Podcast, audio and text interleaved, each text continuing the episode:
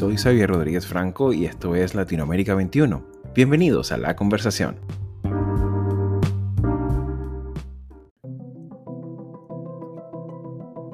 Por más de un año, la gestión pública en Uruguay frente a la pandemia ha sido el centro de todas las miradas. Muchos gobiernos de la misma región se preguntaban cómo una nación del hemisferio occidental, con tanto turismo, prácticas de socialización tan mediterráneas y tanto comercio exterior, mostraba unos niveles de contagio y fallecidos considerablemente menores en comparación con sus vecinos. Sin embargo, con el avance de los primeros meses del 2021, las cifras comenzaron a mostrar las insuficiencias del sistema integrado de salud, así como también la inefectividad de algunas medidas adoptadas por el gobierno de Luis Lacalle Pou.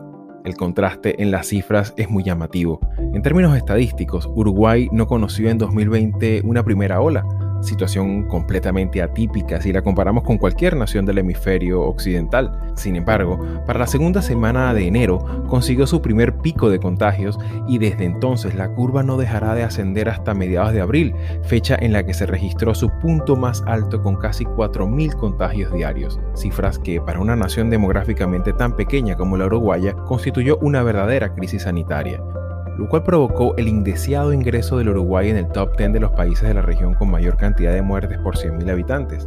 Un momento álgido que obligó a replantearse las medidas gubernamentales adoptadas hasta entonces, así como acompañar este autoanálisis con una intensiva campaña nacional de vacunación.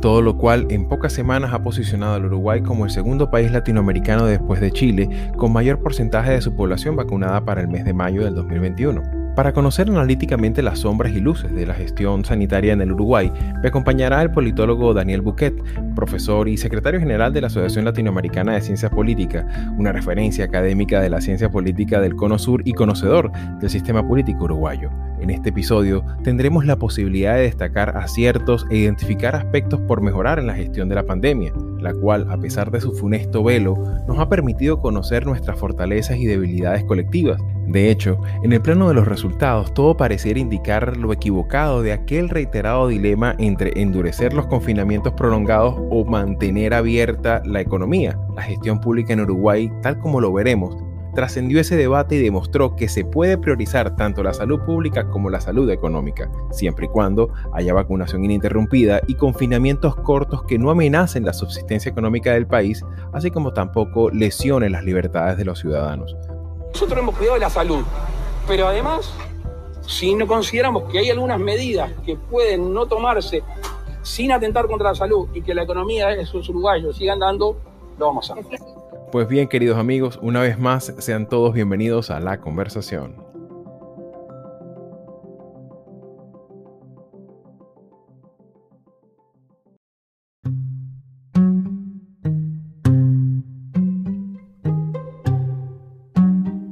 Pues bien amigos, como lo hemos comentado al principio en la introducción de este episodio, tenemos del otro lado de la línea, no telefónica, pero sí de la línea digital al profesor Daniel Buquet, profesor de la Universidad de la República del Uruguay, y con quien vamos a conversar algunos tópicos relacionados con, con esta gestión de la, de la pandemia por parte del gobierno en, el caso uruguayo. Así que bueno, sin más, sin, más, sin más dilaciones, profesor, bienvenido a Latinoamérica 21. ¿Qué tal? ¿Cómo estás? Un gusto. Bueno, un honor tenerlo, tenerlo usted acá y poder compartir algunas impresiones. Y de arranque, sería interesante poder examinar un poco ese contraste en cuanto a la gestión de la pandemia entre el 2020 y 2021, si uno lo pusiera en una alegoría o hacerle un paralelismo ¿no? con, con términos futboleros, ese primer tiempo del partido, ¿cómo pudiéramos examinar cuáles serían los elementos para examinar la gestión sanitaria en, este primer, en esta primera parte del 2020 y entenderla ya en términos comparados con el 2021?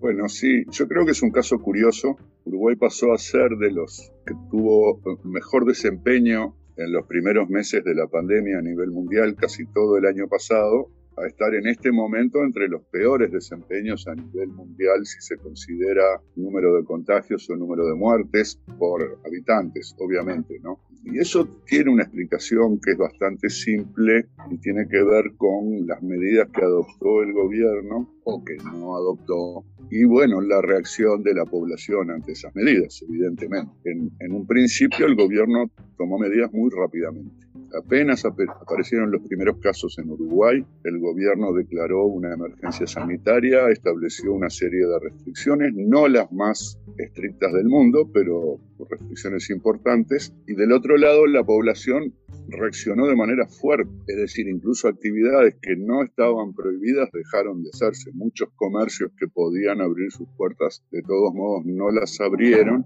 y se dio en ese sentido una especie de círculo vicioso, porque en la medida en que la gente no salía de sus casas, a los comerciantes tampoco les interesaba tener abiertos los comercios porque no iba nadie. Y eso generó, bueno, una restricción muy fuerte de la movilidad durante dos meses, hace un año atrás, marzo y abril hasta mayo del año pasado, lo que implicó que, bueno, se frenara la, la evolución de los contagios a la velocidad que tuvo en otros países. Es decir, hubo muy pocos contagios hasta septiembre, octubre del año pasado. De hecho, Uruguay, en términos técnicos, no llegó a tener ni siquiera una primera ola. Todo esto cambió a partir de octubre del año pasado. Es decir, aquel primer shock dejó de tener efecto. En buena medida, el, el miedo de la población que es un incentivo para que la gente, bueno, se quede en su casa si es posible, etcétera, empezó a desaparecer. Se restablecieron, por otro lado, el gobierno restableció muchas actividades, las clases en particular y muchas otras actividades que habían estado restringidas. La gente empezó a circular. Septiembre era un mes normal en Uruguay, de video y en buena parte del país. Y empezaron a subir los contagios. El gobierno allí, a diferencia de lo que hizo en marzo, no actuó rápidamente. Y esto en dos cuestiones sobre todo. Volvió a establecer algunas restricciones, pero fueron moderadas y no se apuró a trabajar en la política de vacunación. De hecho, el gobierno llegó hasta rechazar una oferta de Pfizer, a decirles que no tenía interés en adquirir la vacuna Pfizer. Todo esto en los últimos meses del año pasado. El verano, las vacaciones, que aquí en el sur son durante enero, sobre todo enero, febrero. Es importante, es importante esa acotación, sobre todo para los que estamos en el hemisferio norte y Centroamérica y el Caribe, ¿no? Que para nosotros es algo que a veces hasta nos cuesta mucho trabajo entender, ¿no? Sí, claro, para nosotros este, el verano comienza el 21 de diciembre cuando en el norte empieza precisamente el invierno.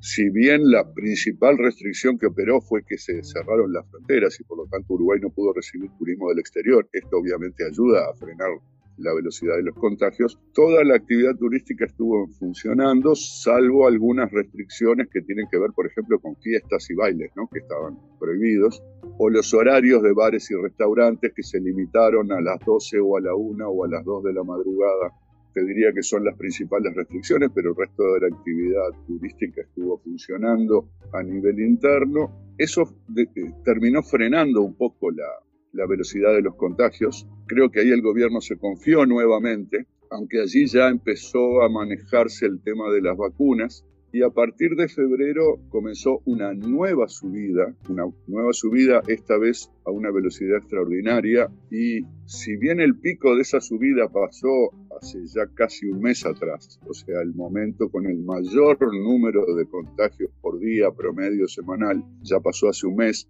y a partir de allí se frenó, no ha logrado descenderlo. Estamos con niveles de contagio de zona roja en términos de los indicadores que se usan desde hace más de un mes y no salimos de esa zona roja con el orden de algo así como 100 contagios diarios cada 100.000 habitantes.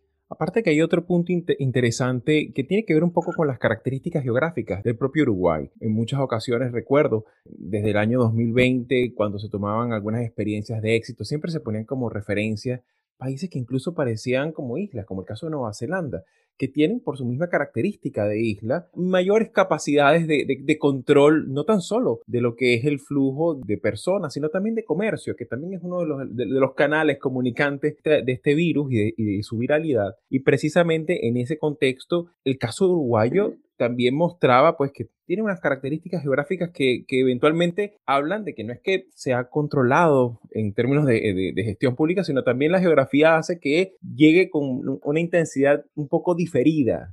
Bueno, lo que pasa es que nosotros no tenemos la ventaja de estar rodeados por el mar y tener una frontera eh, fuerte en ese sentido, en, el sentido que permita controlar eh, absolutamente los, los movimientos de frontera Tenemos una frontera de río con Argentina que se controla con mayor facilidad, pero tenemos una frontera seca con Brasil. Y yo creo que eso desde el punto de vista geográfico es lo peor para Uruguay. Obviamente Brasil es un país gigante, Brasil es un país tal vez de los peores del mundo, junto en su momento con Estados Unidos cuando Trump era presidente, en términos de sus políticas para disminuir los efectos de la pandemia. Brasil hizo lo peor que se puede hacer, que es básicamente eh, no solo no apostar a restricciones fuertes en la movilidad, sino a tener contradicciones permanentes entre los mensajes del gobierno, las medidas que toman los gobiernos de los estados, etc. Y un apelo que yo faço a todos los gobernadores, es mi opinión apenas, no estoy diciendo si está certo o está errado.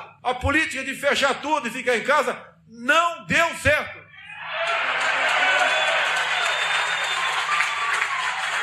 O povo brasileiro é forte. O povo brasileiro não tem medo do perigo. y lo tenemos pegado y tenemos frontera seca y de hecho algunas de las ciudades de frontera en Uruguay con Brasil son ciudades binacionales. Como es una frontera seca, la ciudad ocupa territorio de ambos países y allí la circulación no se puede prohibir, es una ciudad. No hay, no hay una frontera, no hay una valla, no hay, no hay un control de migración dentro de la ciudad. Los controles están de los lados de afuera. Entonces, eso llevó a que en esta ola, digamos que Uruguay todavía no ha logrado reducir, uno de los puntos centrales haya sido una, una ciudad fronteriza, que en este momento está mucho mejor porque entre otras cosas ahora sí se ha concentrado allí la vacunación, en particular en esa ciudad, en ese, en ese departamento. Hoy por hoy no, está, no es la peor situación, pero por supuesto que no ayudó a Uruguay la, la cercanía, sobre todo con Brasil, porque es un país que no adoptó políticas positivas contra el coronavirus. Y precisamente eh, hablando sobre esas circunstancias que se dan en algunos gobiernos, te mencionaba el caso de Donald Trump en los Estados Unidos, también ocurría algo parecido durante, sobre todo durante buena parte del 2020 por parte de López Obrador, siempre por una parte politizando la misma comunicación de la Organización Mundial de la Salud y ese diálogo interno que de alguna manera se requiere que haya en, en los gobiernos que haya un diálogo permanente, no tan solo con, los, con, los, con sus propios ciudadanos, sino también con actores productivos, con empresarios, con, también con las farmacéuticas, con la ciencia. ¿De qué manera se ha dado este diálogo a lo interno en el caso uruguayo? Bueno, en Uruguay ese fue otro de los aciertos del gobierno que viene desde el primer momento, ¿no? Eh, muy rápidamente en Uruguay se formó un grupo asesor científico honorario así, dirigido por los más destacados científicos uruguayos, que tiene la suerte de tener, por ejemplo, en, el área de biología molecular, por ejemplo, científicos de, primer nivel mundial, también en el área de las matemáticas, que en este caso son muy importantes para poder desarrollar rápidamente modelos de evolución de, la pandemia, eh, epidemiólogos, infectólogos, etcétera. El gobierno jugó muy pegado a este grupo asesor, ha tenido permanentes reuniones. Desde el punto de vista de la comunicación, eso se ha mantenido hasta ahora. El problema es que desde el punto de vista de las políticas gubernamentales, lo que empezó a pasar es que el gobierno cada vez en menor cantidad las medidas que recomendaba este grupo. En 2021 se han registrado más de 800 defunciones por la pandemia. Para tratar de frenar esta situación, se impusieron desde mediados de marzo estrictas restricciones que debían durar hasta el 12 de abril. Pero este miércoles el presidente Luis Lacalle Pou anunció. De las medidas del 23 de marzo las mismas se van a continuar hasta el 30 de abril. Pou se resiste así a las presiones de otros sectores que exigen medidas más severas. Obviamente el grupo no gobierna, el grupo estudia la situación, informa al gobierno y le hace sugerencias. Bueno, la evolución de la pandemia está asociada a la movilidad. Para frenar los contagios hay que frenar la movilidad. Esto lo saben ya todos este, en, el mundo. ¿Qué medidas pueden ser efectivas para bajar la movilidad? Bueno, esta, esta, esta y esta. Y entonces el gobierno ha empezado a tomar algunas medidas y dejar de lado muchas otras medidas. El gobierno, por más que mantiene la relación con el grupo científico, y no se crean conflictos, ¿eh? no, hay, no hay un discurso de confrontación entre unos y otros, todo lo contrario, los científicos dicen, bueno, nosotros hacemos lo que nos piden, el gobierno gobierna, y el gobierno dice lo propio, bueno, nosotros tenemos que tomar en cuenta muchas otras variables, no solo la variable sanitaria. Ahora, Los científicos dicen, bueno, no sé, hay, para poner un extremo, habría que prohibir la movilidad entre las 10 de la noche y las 6 de la mañana, algo que podría hacerse como un toque de queda que se ha hecho en muchísimas partes. El gobierno dice, nosotros de ninguna manera vamos a poner una medida de ese tipo. El gobierno, por otro lado, no puede subvencionar una cantidad de actividades económicas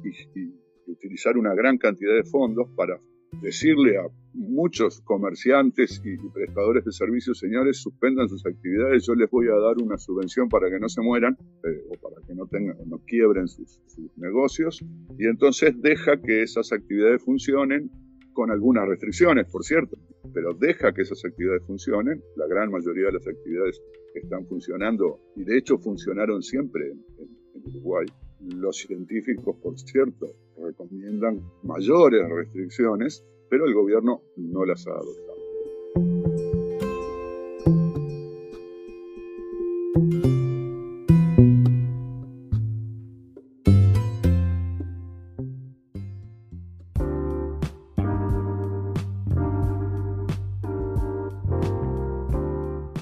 Latinoamérica 21 es un medio independiente y plural comprometido con la democracia y la libertad de expresión, que produce textos de análisis y opinión escritos por expertos sobre temas políticos, económicos y sociales de América Latina.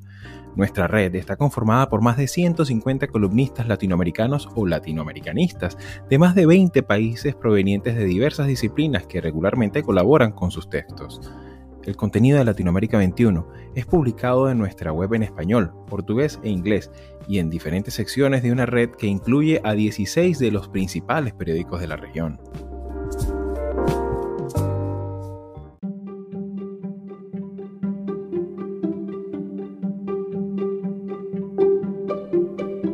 Precisamente eh, hablando de medidas, me gustaría un poco la perspectiva que tiene usted sobre este tema que tiene que ver con, la gestión de la pandemia, que es la gestión de la vacuna, la vacunación. He ido a, a mirar comparando países con las mismas características sociodemográficas de densidad poblacional que tenemos en la región. Y por ejemplo, está el caso de Costa Rica, tiene, eh, tiene hasta ahora 8,65% de vacunación. También tenemos el caso de El Salvador, el famoso caso de El Salvador, del que tanto se ha, hablado en las últimas semanas con las medidas que ha tomado eh, Nayib Bukele y esto se ha reflejado en un 4.61 de su población vacunada. También tenemos el caso de la República Dominicana que tiene 7.62% de su población vacunada. En el caso uruguayo estamos en presencia de 26.82% de acuerdo a los datos de la Universidad John Hopkins.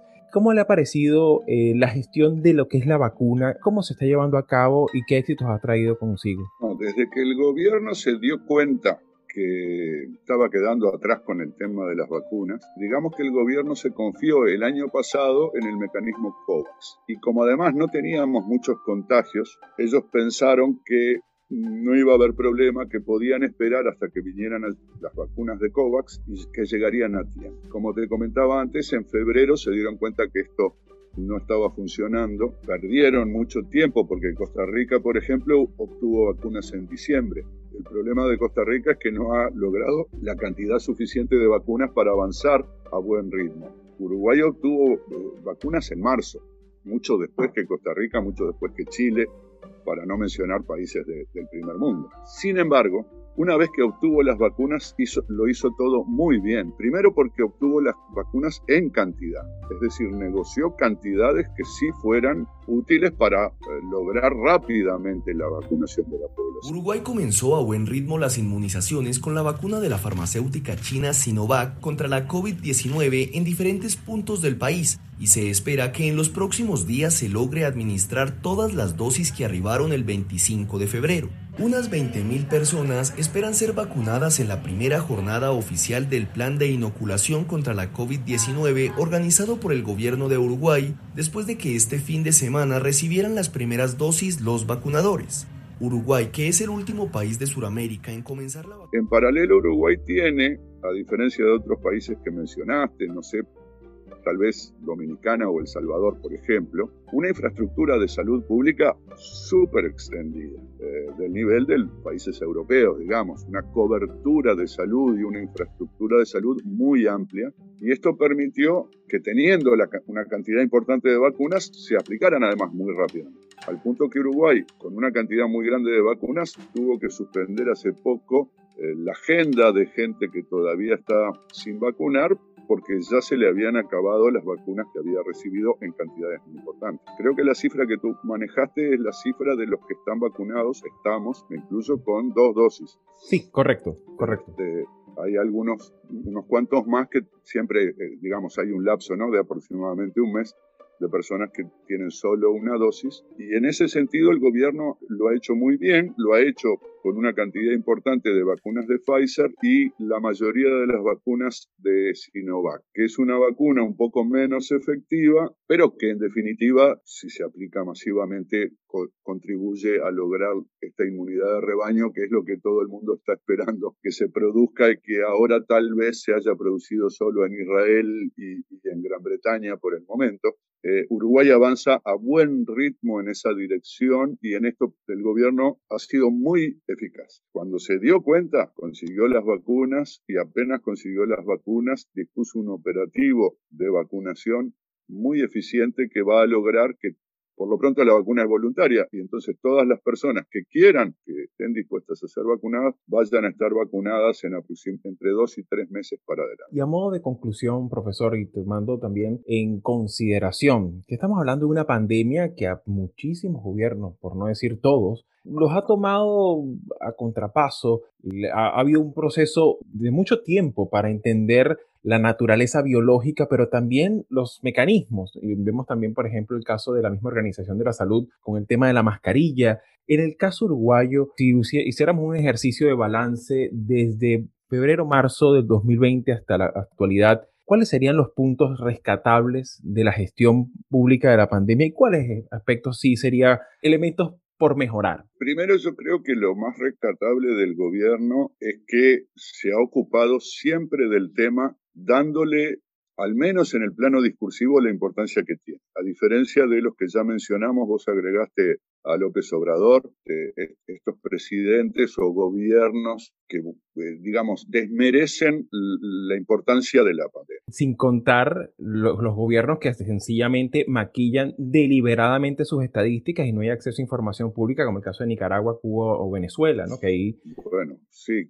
Venezuela y Nicaragua son países semidestruidos, entonces supongo que a Cuba le va a ir mejor que a los otros dos. Pero efectivamente el gobierno uruguayo le ha dado siempre la máxima importancia a la cuestión. El problema del gobierno uruguayo es que no siempre ha tomado las medidas más adecuadas o las que hoy sabemos además, tal vez no hace un año, las que generan el mejor impacto. Y ojo, porque esto es importante, hay muchos, o se pensó durante mucho tiempo, que cuando se eh, tomaban medidas para lograr un, buen impacto sanitario íbamos a tener un mal resultado económico o viceversa. Sin embargo, los estudios más recientes, por ejemplo, hay un estudio reciente que compara países de la OCDE con este tipo de medidas fuertes versus débiles, ¿no? Tipo lockdown versus medidas más o menos. Y lo que muestran estos estudios es que los países que tomaron las medidas más radicales de cierre tipo lockdown pero por periodos breves, son los que han obtenido mejores resultados sanitarios, económicos, es decir, de crecimiento de su economía, y también en términos de democracia y de libertades, que es bien importante porque cuando uno aplica restricciones, obviamente está afectando la libertad de las personas. El gobierno uruguayo no no quiso o no pudo precisamente llegar a estas situaciones, siendo que se trata de un país con posibilidades de hacerlo, porque, ojo, Tampoco cualquier país puede cerrar su economía un mes de manera efectiva. Eso es muy difícil cuando se trata de un país muy grande, con mucha gente pobre, etc. Pero Uruguay es un país que tiene mejores condiciones que otros países de América Latina, tiene una economía bastante saneada, tiene acceso al crédito, por lo tanto es un país que podría haber tomado medidas mucho más fuertes por un periodo breve, dos, tres o cuatro semanas, y haber frenado la curva de contagios en un nivel muy de por debajo del que lamentablemente llegamos a tener, porque llegamos a tener los niveles de contagios más altos del mundo en estos últimos periodos. Entonces el gobierno se ha tomado en serio el asunto, pero no ha querido o no ha sabido implementar medidas fuertes y ha preferido tomar medidas débiles o laxas que yo creo que lamentablemente le van a generar peores resultados de los que hubieran sido posibles, pero Uruguay le podría haber ido mejor si el gobierno se hubiera animado a jugar con mucha más fuerza en las restricciones y no ser tan temeroso de que eso le hubiera generado, bueno, muy malos resultados económicos y, el déficit se hubiera incrementado a niveles incontrolables. Profesor, muchísimas gracias por, por sus apreciaciones y por compartir parte de su tiempo con nosotros, así que bueno, por la importancia de este tema y seguramente esta va a ser la primera de varias ocasiones que, que podamos conversar, así que muchísimas gracias. Gracias a vos, Javier, ha sido un gusto.